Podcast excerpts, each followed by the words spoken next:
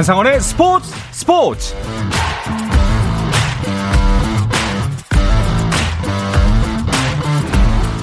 스포츠가 있는 저녁 어떠신가요? 아나운서 한상원입니다.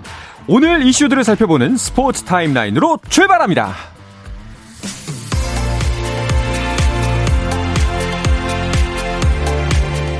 네, 이 시간 수원 월드컵 경기장에서는 한국 축구대표팀 벤투호가 파라과이를 상대로 평가전을 갖고 있습니다. 브라질, 칠레에 이어서 6월 A매치 주간의 세 번째 경기. 황희찬은 훈련소 입소로 빠졌고 앞선 두 경기에서 활약한 정우영도 출전하지 않으면서 선수 구성에 변화가 불가피한 상황이었는데요. 경기는 현재 전반 30분이 흐른 가운데 22분경 파라과이에게 수비 실책으로 한 골 먹으면서 1대 0으로 뒤지고 있습니다. 한편 소름이는 잉글랜드 프로축구 선수협회가 선정하는 시즌 베스트 11에도 들지 못해서 논란이 되고 있다는 소식인데요. 이 이야기는 잠시 후에 축구 기자들과 함께 자세하게 다뤄보겠습니다. 네, 새로운 매치업으로 시작된 프로야구 주말 3연전 상황도 볼까요? 1위 SSG와 2위 키움의 격차가 2.5경기 차로 좁혀진 상황이어서 주말 3연전 결과에 따라서는 순위가 뒤바뀔 수도 있겠는데요. 이런 상황에서 SSG는 새 외국인 투수 펠릭스 페니아 영입을 발표한 한화를 만났습니다. 경기는 현재 선두 SSG가 6회 말 6대 1로 앞서고 있습니다. 네, 2위 키움의 상대는 4위 기아군요. 기와도 기아도 3위 LG와의 LG와 반경기 차기 때문에 이번 주말 3연전이 무척 중요한데요. 최원태 대 이의리의 선발 맞대결로 시작된 이 경기. 현재 2대 0으로 끌려가던 키움이 이정후와 김수환의 홈런 두 방으로 승부를 뒤집었습니다. 5회 말 키움이 6대 4로 앞서고 있습니다. 한편 3위 자리를 지켜내야 하는 LG는 켈리가 나섰습니다. 두산 타자들의 공격을 잘 막아내고 있는데요. 공격에서는 LG 박혜민이 시즌 2호째 홈런을 말루 홈런으로 만들어내며 크게 앞서 나갔습니다. 6회 말 6대 1로 LG가 리드하고 있습니다. 5위 삼성은 구창모를 선발로 내세운 NC를 상대하고 있는데요. NC의 공격력 경기 초반부터 불을 뿜고 있습니다. 1, 2회 7점을 내며 크게 앞서가던 NC 4회에 2점을 더 추가하며 점수차를 벌렸습니다. 6회 초 현재 9대 1입니다. 네, 마지막으로 KT 대 롯데 경기도 보겠습니다. 어제 연장전 끝에 짜릿한 승리를 챙겼던 롯데. 오늘 경기도 두 점 앞서면서 시작했지만 에이스 박세용이 박병호, 장성우의 연달은 홈런포에 이어 연속 안타를 맞으며 6실점으로 크게 흔들리고 있습니다. 6회 말 현재 롯데가 추격하면서 6대 4의 스코어를 만들고 있습니다. 미국 프로야구 탬파베이 레이스의 최지만이 세인트루이스와의 홈 경기에 3번 타자 겸 1루수로 선발 출전해 결승 홈런을 터뜨리며 팀의 2대1 승리를 이끌었습니다. 신생 골프 투어 리브 골프 인비테이셔널 시리즈의 첫 대회 첫날 남아공의 찰 슈워젤이 5언더파를 쳐 단독 선두에 올랐습니다. 리브 골프 인비테이셔널 시리즈는 사우디아라비아 국부 펀드가 후원하는 새로운 골프 투어로 이번 개막전 총 상금만 2,500만 달러, 우리 돈 314억 원, 우승 상금은 400만 달러로 관심을 모으고 있는데요. 전 세계 1위인 더스틴 존슨과 PGA 투어 통산 45승의 필 미컬스는 같은 조에서 경기하며 나란히 이런 더파 공동 7위를 기록했습니다.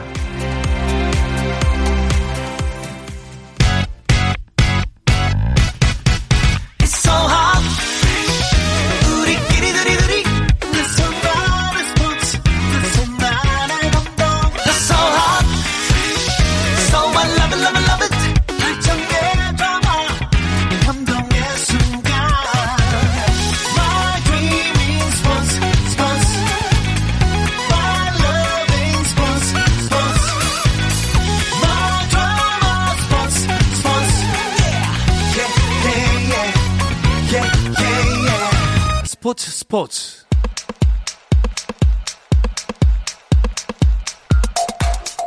네, 오늘은 평가전이 있어서 더 특별한 금요일 저녁의 축구 이야기, 축구장 가는 길 시작하겠습니다. 축구 칼럼니스트 배진경 기자, 스포츠조선의 박찬준 기자와 함께합니다. 어서 오십시오. 안녕하세요. 네, 지고 있습니다. 그러게요. 이게 어찌된 일입니까? 예. 잘 하다가 일단 한 골을 먹었네요. 네. 네. 자, 벌써 이제 6월 A매치 4경기 중에 3경기째를 맞이했습니다. 어, 지금 이제 한 34분을 향해 달려가고 있고요. 점수는 여전히 1대 0입니다. 그 어떤 상황이었는지 간략하게 한번 짚어주시죠. 전반 22분이었습니다. 이 네. 상대가 한 스루 패스를 알미로 선수가 잡는 과정에서 정승현 선수가 앞서 있었음에도 불구하고 약간 아쉬운 수비를 펼치면서요. 왼발 슛을 허용하면서 천지골을 내줬습니다. 네, 참 아쉬운 장면이었는데요. 그 파라과이전은 앞서 이제 제가 그 프로그램 시작 때 잠깐 언급했지만 황희찬 선수가 이제 그 기초군사 훈련을 갖고 저 큰정현 선수가 빠지면서 선수 구성의 변화가 당연히 예상이 됐는데 얼마나 달라졌나요? 지금 사실상 세 경기를 연속으로 선발 출장하고 있는 선수는 손흥민 선수와 황인범 선수 두 명밖에 음. 없고요. 전 포지션이 지금 칠레전과 비교해서 다 바뀌었는데 네. 지금 말씀하신 대로 그 황희찬 선수와 정우영 선수가 빠지면서 조합 자체가 바뀌었습니다. 일단 제가 한번 어, 어, 짚어드리면 최전방에는 황의조 선수가 섰고요. 2선에는 손흥민, 권창훈, 나상호 어, 그리고 3선 미드필더에는 황인범, 백승호 그리고 백포 수비라인에는 김진수, 김영권, 정승현, 김문환 그리고 관 심이 좀 쏠렸던 골키퍼 자리에는 그동안 김승규 선수가 계속해서 출전 기회를 받았는데 오늘은 네. 조현우 선수가 선발로 출전한 상황입니다. 네. 그 선발 라이브업을 이제 뒤부터 한- 하나하나씩 자세하게 짚어볼까 하는데요. 그 골키퍼는 원래는 포지션을 잘 바꾸지는 않지만 그래도 이번에 4연전을 치르기 때문에 한 번쯤은 조현우 선수를 기용해보는 건 어떻겠냐 싶었는데 마침 또 이번 경기에 나왔습니다. 벤투 감독의 실전에서는 김승규 선수를 굉장히 중용하지만 계속해서 평가전에서 두 경기를 치렀다고 감안했을 때는 한 경기는 김승규, 한, 승- 한 경기는 조현우 이런 체제로 많이 갔었거든요. 그래서 앞선 두 경기에 김승규가 나왔기 때문에 이번 경기는 조현우 선수가 나서지 않을까라는 예상을 하시는 분들이 많았고 실제로 조현우 선수가 나왔는데 아무래도 뭐 실전으로 좀 돌입하면서 이, 이 1, 2번 체제는 확실하잖아요. 김승규 네. 선수가 지난 앞선 두 경기에서 좋은 모습을 보여줬기 때문에 이번 한 번씩 기회를 주지 준 게 아닌가 싶습니다. 네. 그리고 이제 그 다음은 이제 이번 A매치 연전에서 좀 가장 불안 요소로 꼽혔던 오늘도 좀 불안했습니다. 결국. 또 먼- 실점으로 이어졌고. 네, 예. 뭐, 음. 네, 먼저 실점을 한 상황이어서 사실 더욱더 우리의 그 일종의 오답 노트가 계속해서 지금 쌓여가고 있다는 생각이 네. 들기는 하는데요. 그 기본적으로 김민재 선수가 빠지면서 수비의 중심 그리고 빌드업이 전개되는 시발점의 역할을 해준 선수가 없어지는 상황에서 어떤 새로운 조합들을 계속해서 만들어가는 게 조금씩 조금씩 어떤 조합에서든지 약간의 불안감이 좀 노출이 되는 것 같고요. 네. 그럼에도 불구하고 전반적으로 이제 그 우리가 만나는 팀들이 지금 세 팀이 다 연달아서 남미 팀들이었잖아요. 기술과 스피드가 좋은 팀들이 지금 계속해서 상대를 하고 있는데 이런 부분에 좀 더 능동적으로 대처할 수 있게 지금 좌우 풀백에 어 부상에서 돌아온 김진수 선수 그리고 김문환 선수 이렇게 좀 젊은 선수로 좀 어, 어떤 기동성을 좀 유지하는 측면이 있고요. 그리고 계속해서 센터백 조합으로 안정감을 좀 가져갈 수 있는 왼발의 김영권, 오른발의 정승현 선수를 조합으로 세워서 어, 나름대로 지금 이런저런 조합들을 좀 세워가면서 점검을 하고 있는 모습입니다. 네. 자, 다음은 중원을 봐야 하는데 이제 중원의 핵심이라고 할 수 있는 정우영 선수가 빠졌기 때문에 그 벤투 감독이 이번 경기에서 어떤 조합이나 대안을 내놓을지가 좀 궁금했거든요. 있거든요. 사실 벤투 감독의 성향을 다시 한번 느낄 수 있는 부분이었는데요. 우리 대표팀에서 그동안 정우영 선수 다음에 백승호 선수였기 때문에 당연히 백승호 선수가 나올 거라고 생각했는데 실제로 그렇게 됐습니다. 네. 사실 김동현 선수를 조금 테스트해 보면 어떨까라는 생각을 좀 했던 게 최근에 리그 경기 보신 분들 아시겠지만 리그에서 가장 좋은 수비형 미드필더는 김동현 선수거든요. 근데 일단 벤투 감독은 아무래도 이 특유의 incubating 시스템이라고 하는데 자기가 대표팀에 불러들여도 어느 정도 자기 축구가 익숙해질 때까지는 실전을 잘 안 내보낸 스타일이거든요. 그래서 아무래도 익숙한 백승호 선수를 내보냈고 주목해야 될 거는 중원에 대한 구성에 대한 부분인데 약간 형태가 4-1-3-2에 가까운 형태가 좀 됐거든요. 그러니까 그렇게 될 경우는 이제 혼자서 수비를 막아야 되는 경우들이 많은데 황인범 선수가 워낙 기동력이 좋은 선수기 때문에 공격형 자리에 있지만 수비 쪽으로 내려와서 수비 시에는 뭐 4돌돌돌 형태가 되거나 혹은 일자 수비가 되는 형태가 이루어지면서 백승호 선수의 또 역할적인 부분을 황인범 선수가 나눠주면서 백, 어, 벤투 감독 은 그렇게 중원 쪽의 문제를 좀 해결하고 있는 것 같습니다. 네. 어, 그런데 들려 이제 여러 가지 이야기들 중에 정우영 선수 관련해서는 그, 그 자리에 다른 선수들 또 다른 혹은 조합들을 시험해 보는 것에 대한 의견도 있었기 때문에 어떻게 보면 오늘 경기가 좀 좋은 기회가 될 수도 있겠다라는 생각도 들어요. 맞습니다. 사실 정우영 선수 어떻게 보면은 그 지금까지 벤투 감독이 좀 중용을 하면서 그 정우영 선수가 수비라인 앞에서 수비라인을 보호를 해주면서 다시 또 빌드업도 같이 해, 야 하는 그 중책을 좀 맡고 있는 부분이 있었거든요. 네. 그런 부담이 정우영 선수한테 좀 많이 쏠려 있었던 부분이 있는데 정우영 선수가 아, 전력에서 이탈한 이번 기회에 뭐 황인범을 중심으로 백승호 혹은 뭐 김진규 아니면 이번에 선, 그 명단에 뽑힌 고승범이나 김동현 이런 다양한 조합들을 좀 점검을 하면서 활동량이든지 아니면 빌드업이라든지 뭐 여러 부분들을 좀 어떤 쪽에서 좀 더 어, 정우영 없이도 돌아갈 수 있는 혹은 정우영의 파트너로 좋은 선수가 나올 수 있는지를 좀 점검해 볼 수 있는 기회가 될 것 같습니다. 네, 뭐 좀 수많은 경우의 수를 시험해 보고 있다라는 생각이 듭니다. 그 공격진을 보면 지난 칠레전 같은 경우에는 손흥민 원톱이었습니다. 손톱이었는데 이번에는 어떤가요? 지금 실질적 형태는 투톱에 가깝게 지금 경기 장면을 보시면은 나란히 이제 서 있는 장면들을 보실 수 있는데 일단은 벤투 감독이 손흥민의 역할에 대해서 조금 변화를 준 게 아닌가 싶은 게 브라질전 후반전부터는 손흥민 선수를 그때부터 스트라이커로 기용을 했거든요. 지난 칠레전은 풀타임으로 스트라이커로 기용했고 이날도 투톱의 한 자리로 기용했다고 하는 건 과거에 벤투 감독이 손흥민을 조금 더 조력자에 가까운 느낌, 2선에서 경기를 풀어가는 선수로 주로 활용을 했다면 아무래도 EPL 득점왕에 대한 부분을 의식하지 않았나 싶은데 음. 우리가 갖고 있는 가장 결정력이 좋은 선수기 때문에 네. 보다 앞선 자리, 골을 노릴 수 있는 보다 높은 위치에 두면서 득점을 노릴 수 있는 형태를 좀 만들어주고 있거든요. 벤투 감독이 이를 활용하기 위해서 원톱도 써보고 투톱도 써보고 지금 다양한 형태로 손흥민이 어떤 자리에서 뛰게 됐을 때 가장 득점을 잘 노릴 수 있는지에 대한 테스트를 하고 있는 거는 분명해 보입니다. 네.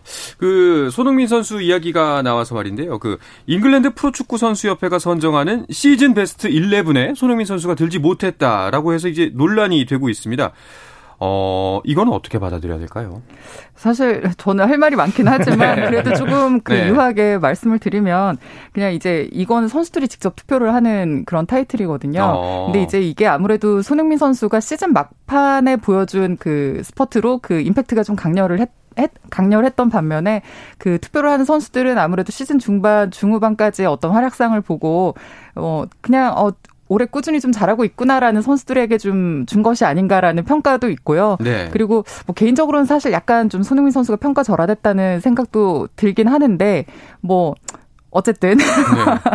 뭐 이런 이런 상황도 있다라는 생각이 들긴 합니다. 예. 예. 저는 그냥 잉글랜드 프로축구 협회 선수 협회를 네. 저희끼리 낮게 보는 게 좋지 않을까 생각을 하고 있습니다. 알겠습니다. 사실 며칠 전 기사에도 그 예상 이적료 네. 예, 평가에서 100위 뭐 중에 88위가 나왔는데 어제 한 분이 일침을 하셨습니다. 그 돈 내고 데려갈 수 있으면 데려가봐라고 이제 말씀하는데 예, 이번에도 역시 뭐 그래 그 11으로 어디까지 할 수 있나 보자라는 뭐 이제 작게나마 한번 목소리를 내보겠습니다.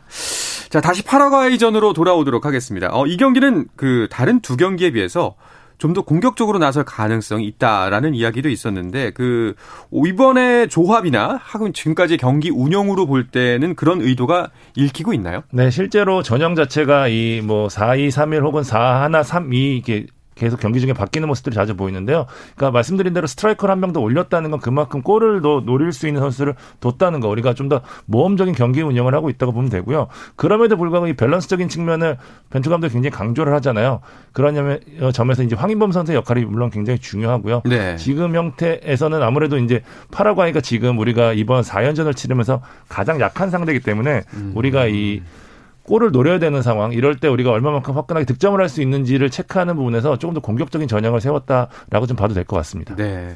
그렇다면 반면에 지금 파라과이는 오늘 경기를 보건데 어떤 전술을 들고 나온 것 같나요? 사실 파라과이는 그 전통적으로 수비를 좀 단단히 하고 역습을 음. 구사를 하는 팀으로 좀 유명한데요. 네. 오늘 경기에서도 사실은 굉장히 좀 잘 준비가 된 모습이 보입니다. 음. 일단 수비적으로도 좀 단단하고요. 그 전방 압박이 굉장히 좋아서 우리 선수들이 밀고 나오는 타이밍을 지금 그 압박의 강도와 타이밍이 굉장히 좀 좋은 모습을 보이고 있고요. 네. 그리고 그 역습 상황에서 또 뭐 이선에 있는 그 스피드와 테크닉이 좋은 공격 자원들이 계속해서 우리의 그 골, 어, 우리 진영으로 침투를 하면서 어떤 기회들을 만들어 가는데 현재까지는 우리나라보다 어, 파라과이가 훨씬 더 좀 빅 찬스를 많이 만들고 있는 모습이 보입니다. 아, 그 전에 이제 파라과이가 일본과의 평가전을 벌였는데 이제 1대 4로 대패했잖아요. 근데 그때 그 파라과이 팀으로 보면 안 된다라는 이야기도 있던데요. 예, 맞습니다. 당시에 이제 파라과이가 일단 시차 적응이 되지 않았고요. 네. 그러면서 유럽에서 뛰는 선수들, 그러니까 해외파 선수들을 거의 경기에 내보내지 않았어요. 그러니까 상대적으로 이제 베스트 전력이 아닌 반면에 오늘 같은 경우에는 이제 시차 지원까지 마쳤고 뭐 알미론 선수라든지 유럽에서 뛰는 선수들을 대거 선발 라인에 투입하면서 정상 전력을 만들었기 때문에 우리 입장에서는 훨씬 더 좋은 평가전 상대가 아닌가라는 생각이 들고요. 말씀해 주신 대로 파라과이 같은 경우에는 이제 수비 쪽에 치중하다 나가는 속도가 빠른 팀이기 때문에 오히려 칠레보다는 가상의 우루과이에 좀 더 가까운 음. 팀이라는 점에서 우리 입장에서는 훨씬 좋은 파트너가 아닐까라는 생각이 듭니다. 네. 그래서 뭐 파라과이가 피파 랭킹은 낮지만 그것과 상관없이 어, 지난 칠레보다 강한 팀이다 사실은 이런 이야기도 있더라고요. 이게 정말 상대적이라는 생각이 들기는 하는데요. 음, 네. 오늘 컨디션을 보니까 저희가 생각했던 것보다 훨씬 더 좀 더 단단하게 만들어진 팀이라는 생각이 들고요.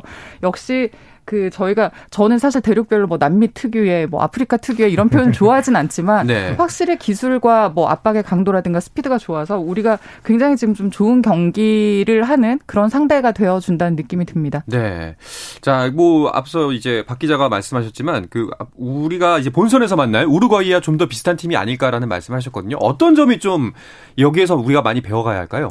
일단은 상대가 워낙 수비 쪽에 처져 있을 때 이제 블록이 굉장히 좋더라고요. 네. 그러니까 그런 수비적인 형태를 우리가 어떻게 깰 수 있느냐를 일단은 실험하는 게 좋고요. 지금 우리가 아까 전에도 보였지만 실전 장면에서도 역습 한 방에 무너지는 장면들이 많았는데 그리고 상대가 카운터로 들어왔었을 때 우리가 수비 라인을 어떻게 대처하고 미드필드 라인을 어떻게 운영할 것인지에 대한 부분도 보면 훨씬 더 좋을 것 같습니다.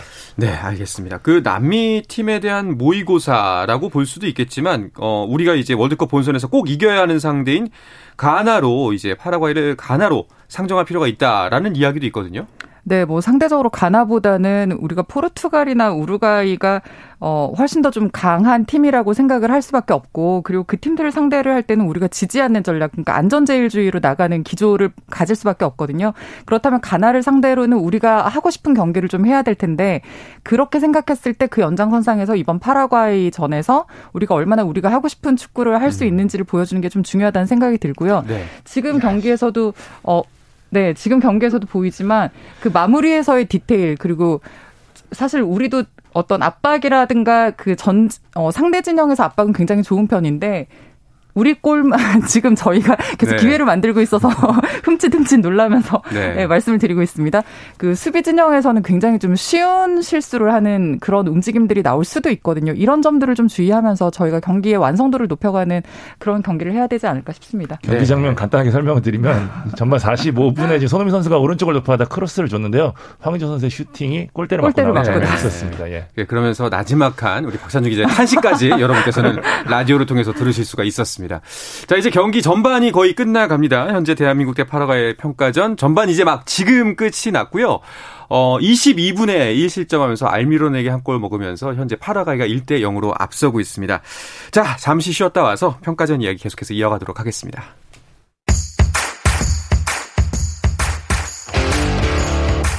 오늘 경기 놓쳤다면 국내 유일 스포츠 매거진 라디오 스포츠 스포츠 한상원 아나운서와 함께합니다.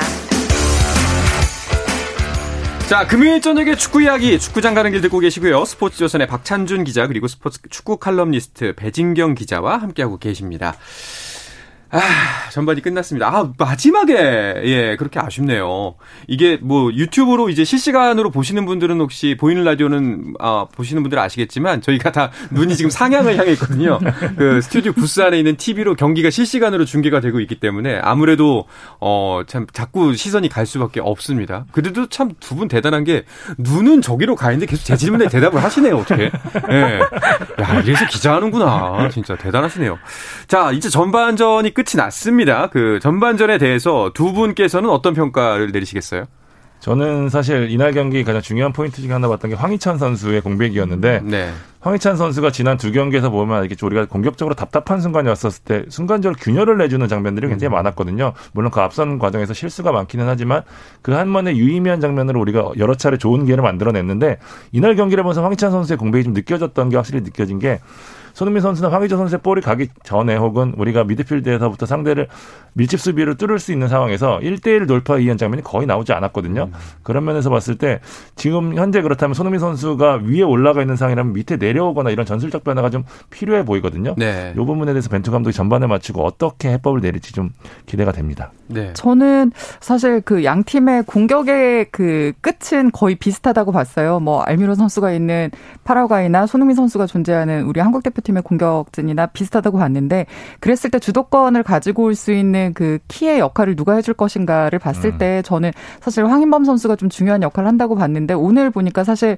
황인범 선수가 압박도 물론 물론이고 압박에도 뭐 어, 적극적으로 가담을 하고 있고 탈압박에도 굉장히 지금 좋은 움직임들 볼 배급을 많이 보여줘서 어, 저는 황인범 선수의 역할을 지금 그 존재감을 새삼스럽게 좀 확인을 하고 있습니다. 음. 뭔가 좀 문전까지 도달을 해서 마무리하는 것까지 봤으면 좋겠다는 생각 이 듭니다. 네.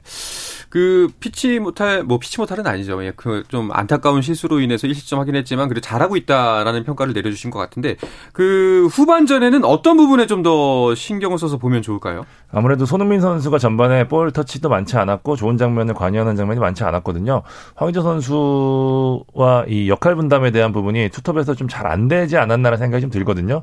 아마 손흥민 선수 위치 변화가 아마 벤투 감독의 가장 큰 고민이 될 것 같고요.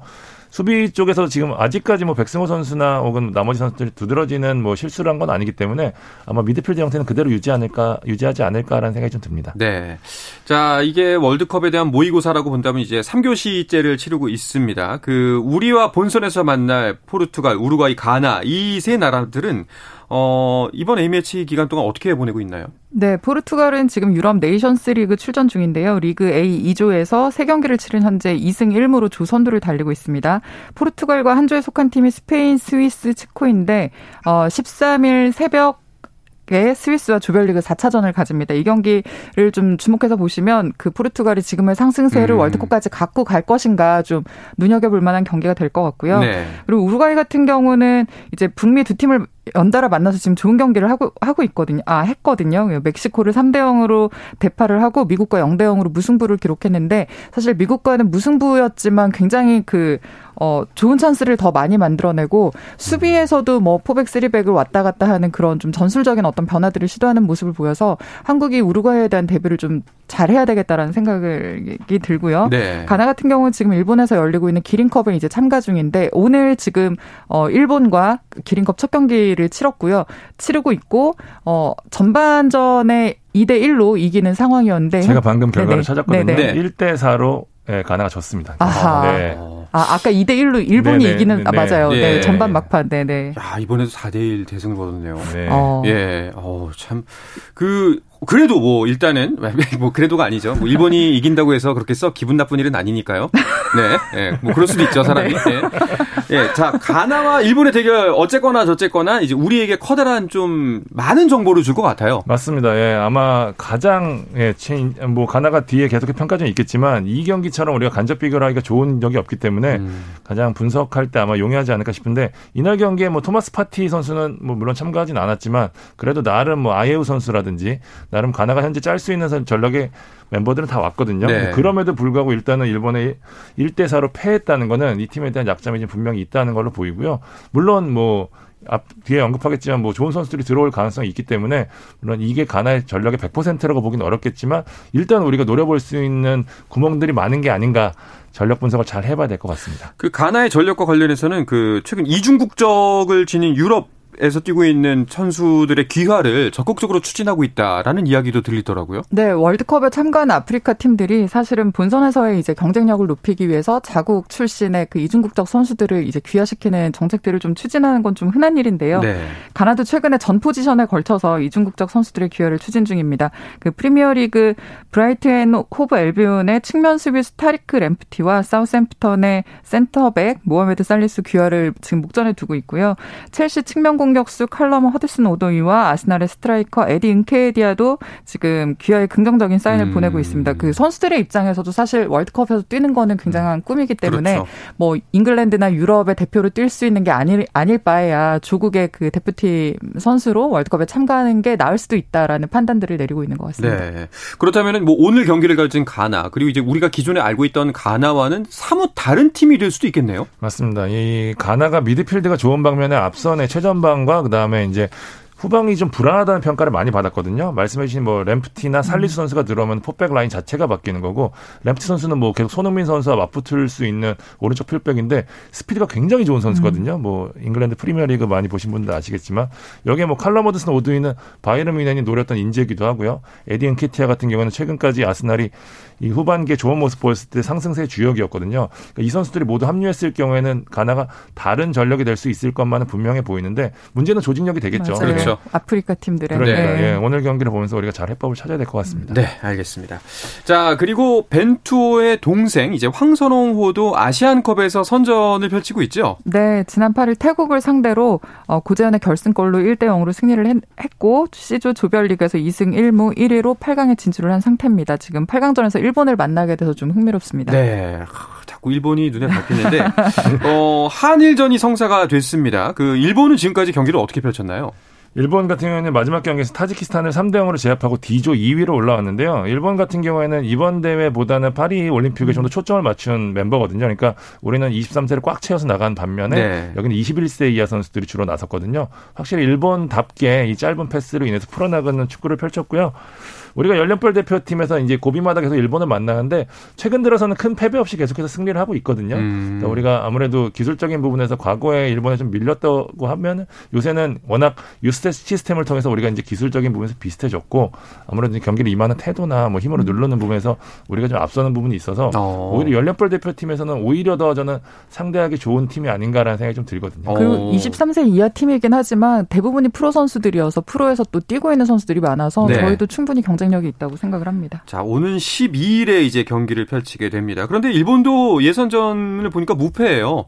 예, 그리고 그 같은 조에 꽤나 강팀들이 그 포진해 있었고요. 그렇기 때문에 좀 방심해서는 안 되겠다라는 생각도 드는데 12일 날도 이번 A매치 4연전 외에 또 즐거움이 또 있을 것 같다는 생각이 듭니다. 자, 다시 벤투 이야기로 돌아와서요. 그 오늘 파라과이전이 어 지나면 이제 다음 주 화요일 마지막으로 이제 이집트와의 평가전을 치르게 되는데요. 아무래도 관심사는 그거죠. 살라는 오는 거니까 마는 거니까. 예. 그러니까 10일 에디오피아와의 이 아프리카 네이션스컵 예선에 이게 바로미터가 될 거라고 생각을 했었는데 살라 선수가 끝내 출전을 하지 않았거든요. 음. 물론 우리가 이집트와 친선 경기를 이 조율을 하면서 살라 선수의 출전을 좀 옵션을 분명히 갖고 있는 건 팩트인데 부상일 경우에는 못 나온다라는 말을 할 수 있거든요. 네. 그래서 네이마르 선수가 굉장히 특이한 케이스였는데 살라 선수는 사실 이게 이집트가 월드컵에 나서는 것도 아니고 그다음에 또 지금 바- 리버풀에 재계약을 할 것인지 뭐 바르셀로나에 갈 것인지 하는 개인적인 거취도 있기 때문에 굳이 무리해서 오지 않을 않을 것 같다라는 생각이 들긴 하는데 왔으면 좋겠다는 바람을 담아보도록 네. 하겠습니다. 참 여러모로 참 어려운 순간에 있네요. 알겠습니다. 자, 이 이야기를 끝으로 금요일 저녁에 축구 이야기 축구장 가는 길은 마쳐야 할 것 같고요. 이제 조금 있으면 또다시 그 파라과이와 대한민국, 대한민국과 파라과이의 세 번째 모의고사가 치러집니다. 후반전 여러분들 크게 응원해 주시기 바랍니다. 자, 오늘 축구장 가는 길 축구 칼럼니스트 배진경 기자 그리고 스포츠조선의 박찬준 기자와 함께했습니다. 두 분 고맙습니다. 고맙습니다. 감사합니다. 네, 주말 스포츠 스포츠는 9시 20분부터 함께 하실 수 있습니다. 저는 월요일 저녁 8시 30분에 다시 돌아오겠습니다. 아나운서 한상원이었습니다. 스포츠 스포츠!